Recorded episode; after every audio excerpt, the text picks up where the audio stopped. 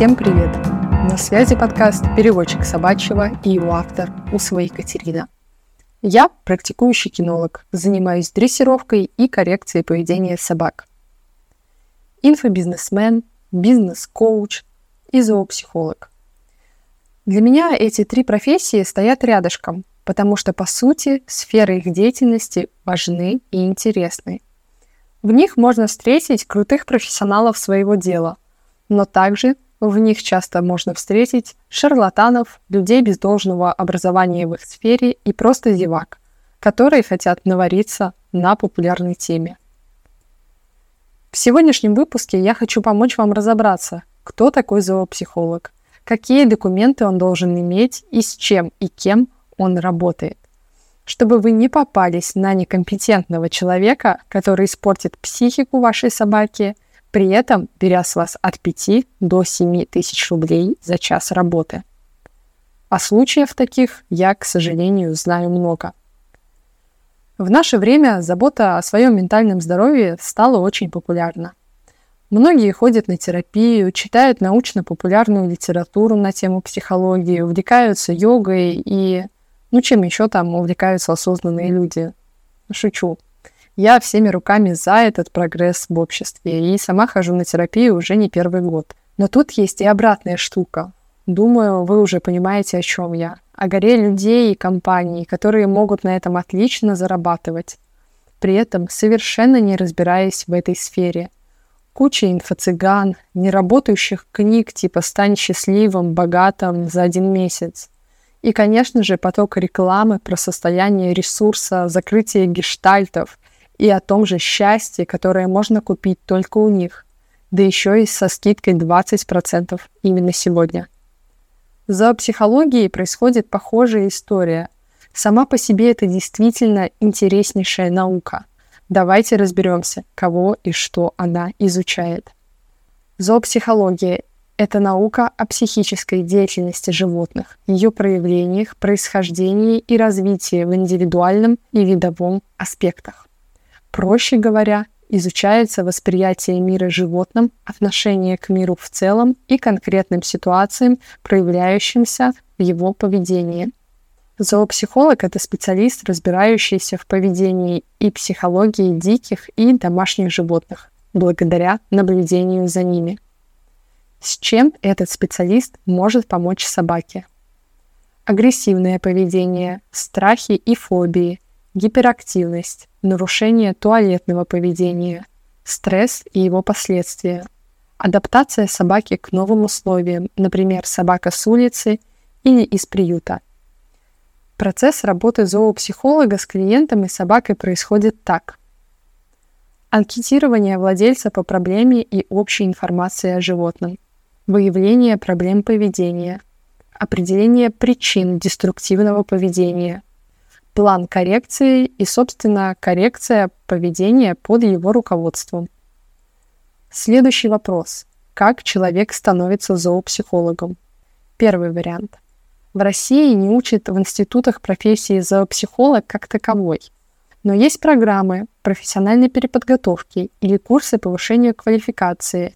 Это обучение происходит после получения диплома о высшем образовании в следующих областях психология, биология, зоология, ветеринария. Второй вариант. Платные курсы от компаний и частных лиц. Тоже вполне себе вариант. В наше время популярные digital-профессии также изучаются по курсам, и на выходе есть много перспективных специалистов. Другой вопрос – качество этих курсов. Есть сильные школы профессионалов, которые предполагают достойные курсы по зоопсихологии, а есть те, которые по факту особо ничего не дают. Хочу отметить, что много кинологов работают в области зоопсихологии. Я никогда не называла себя зоопсихологом, но я тоже много работаю с коррекцией отклоняющегося от нормы поведения. Собственно, проблему я вижу в том, что просматривая анкеты зоопсихологов, цена в час у которых может доходить до 10 тысяч рублей, я не вижу никаких документов, подтверждающих их специализацию. Плюс слово «зоопсихолог» сейчас в ходу. Это превращается в модное название и тренд. и недобросовестные люди этим активно пользуются. Это легко продать. Это слово несет в себе доверие, это хочется купить. При этом, если к такому, в кавычках, специалисту обратится человек с собакой, у которой агрессия, страхи или другие проблемы поведения, требующие тонкой работы, а у этого специалиста нет должных знаний и навыков, то велика вероятность того, что проблема не просто не решится, а ухудшится. Я приезжала к собакам, с которыми поработали такие специалисты. Коррекция поведения в итоге занимала больше времени и сил со стороны хозяина и собаки. Дело, конечно, не только во времени, но и в самих животных.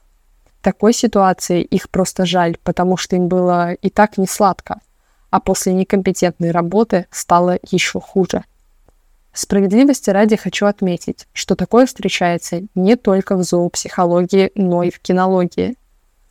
Множество тренеров не только в регионах, но и в Москве пропагандируют жестокие методы обучения. Этой темы я касалась в выпуске «Иерархия в стае» и «Теория доминирования». Жестокость – это важная проблема в современной дрессировке, но не единственная. Недостаток знания о работе психики и физиологии собаки также негативно влияют на прогресс обучения командам, выстраивание контакта собаки и владельца и на коррекцию поведения. Что же делать, если у собаки есть проблемы поведения, кому обратиться и как распознать хорошего специалиста? На самом деле это сложно, когда вы не имеете знаний и опыта в этой сфере. Это напоминает мне, как я недавно искала специалиста по ремонту. Для моей оценки были доступны лишь фотографии и отзывы, ведь я не знаю внутренней кухни этой профессии и могу лишь визуально понять, нравится мне это или нет. Если бы я спросила о материалах и технике работ, я бы ничего не поняла. Но с дрессировкой и коррекцией поведения все же есть несколько пунктов, которые вы сможете оценить и решить, стоит ли доверять этому специалисту. Эти рекомендации подходят для поиска как кинолога, так и зоопсихолога. Изучите анкету специалиста, поговорите с ним предварительно до консультации. Можно узнать, что он закончил, какие дипломы и сертификаты он имеет, какие методики он использует. Я до и во время работы с клиентом всегда открыта к вопросам и даже рада им, потому что понимаю, что этот человек действительно заинтересован и хочет разобраться в поведении своей собаки. Я могу объяснить каждый инструмент, который я использую в работе с собакой. Зачем мы учим команду лежать, или почему полезна работа носом или протоколы расслабления. Понимание методик и техник тренера помогает клиенту лучше осознать процесс работы – влияние определенных упражнений на поведение собаки. Соответственно, мотивация к работе с собакой у клиента также повышается и уменьшается количество ошибок в технике выполнения упражнений. Прогресс идет быстрее. Тут логичен вопрос. Как понять, что техники и инструменты, которые использует тренер, сомнительны? Первое. Если тренер говорит о стереотипах, которые были давно опровергнуты. Например, если вы приходите с агрессивной собакой и задаете вопрос, почему она такая, а в ответ слышите, что это бойцовская порода или что вам нужно стать альфой и выжаком, то лучше к такому тренеру не обращаться. Второе. Если тренер не может объяснить, что и для чего он использует в работе. Тут логично, что у человека просто есть набор инструментов, которые он использует, не до конца понимая их значение – Тут можно сравнить коррекцию поведения с машиной, у которой что-то сломалось. Ее привезли в автомастерскую. В автомастерской обычно много инструментов.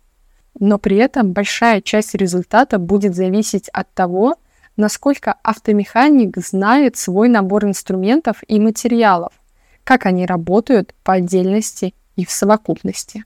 Поэтому никогда не стесняйтесь задавать вопросы. Третье. Посмотреть отзывы. Отзывы, конечно, можно накрутить, но если вы видите много отзывов с фотографиями и живым текстом, то, вероятно, специалист действительно хороший. Кстати, ко мне часто обращаются по сарафанному радио. И действительно, иногда можно посмотреть на послушную собаку знакомого, узнать, как они этого добились и обратиться к тому тренеру, с которым они занимались. Четвертое.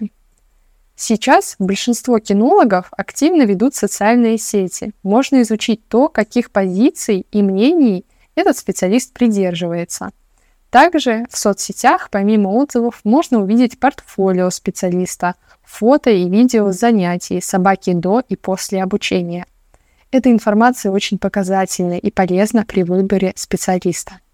Пятое. Вам или вашей собаке некомфортно с кинологом. Даже если мы говорим про собак с агрессией и со страхами, в динамике должно быть видно, что собака радуется появлению кинолога, не забивается, не показывает сигналов стресса. Шестое. Специалист будет учить по большей мере собаку, а не вас. Задача кинолога, зоопсихолога не просто научить собаку, а выстроить контакт между вами и собакой. Поэтому на занятиях заниматься собакой будете именно вы – Кинологу не составит труда научить собаку командам. Но какой в этом смысл, если собака будет делать и слушать в итоге кинолога, а не вас? Эти советы помогут найти вам хорошего специалиста по дрессировке и коррекции поведения собак. А я желаю успехов в обучении вам и вашему хвостатому другу.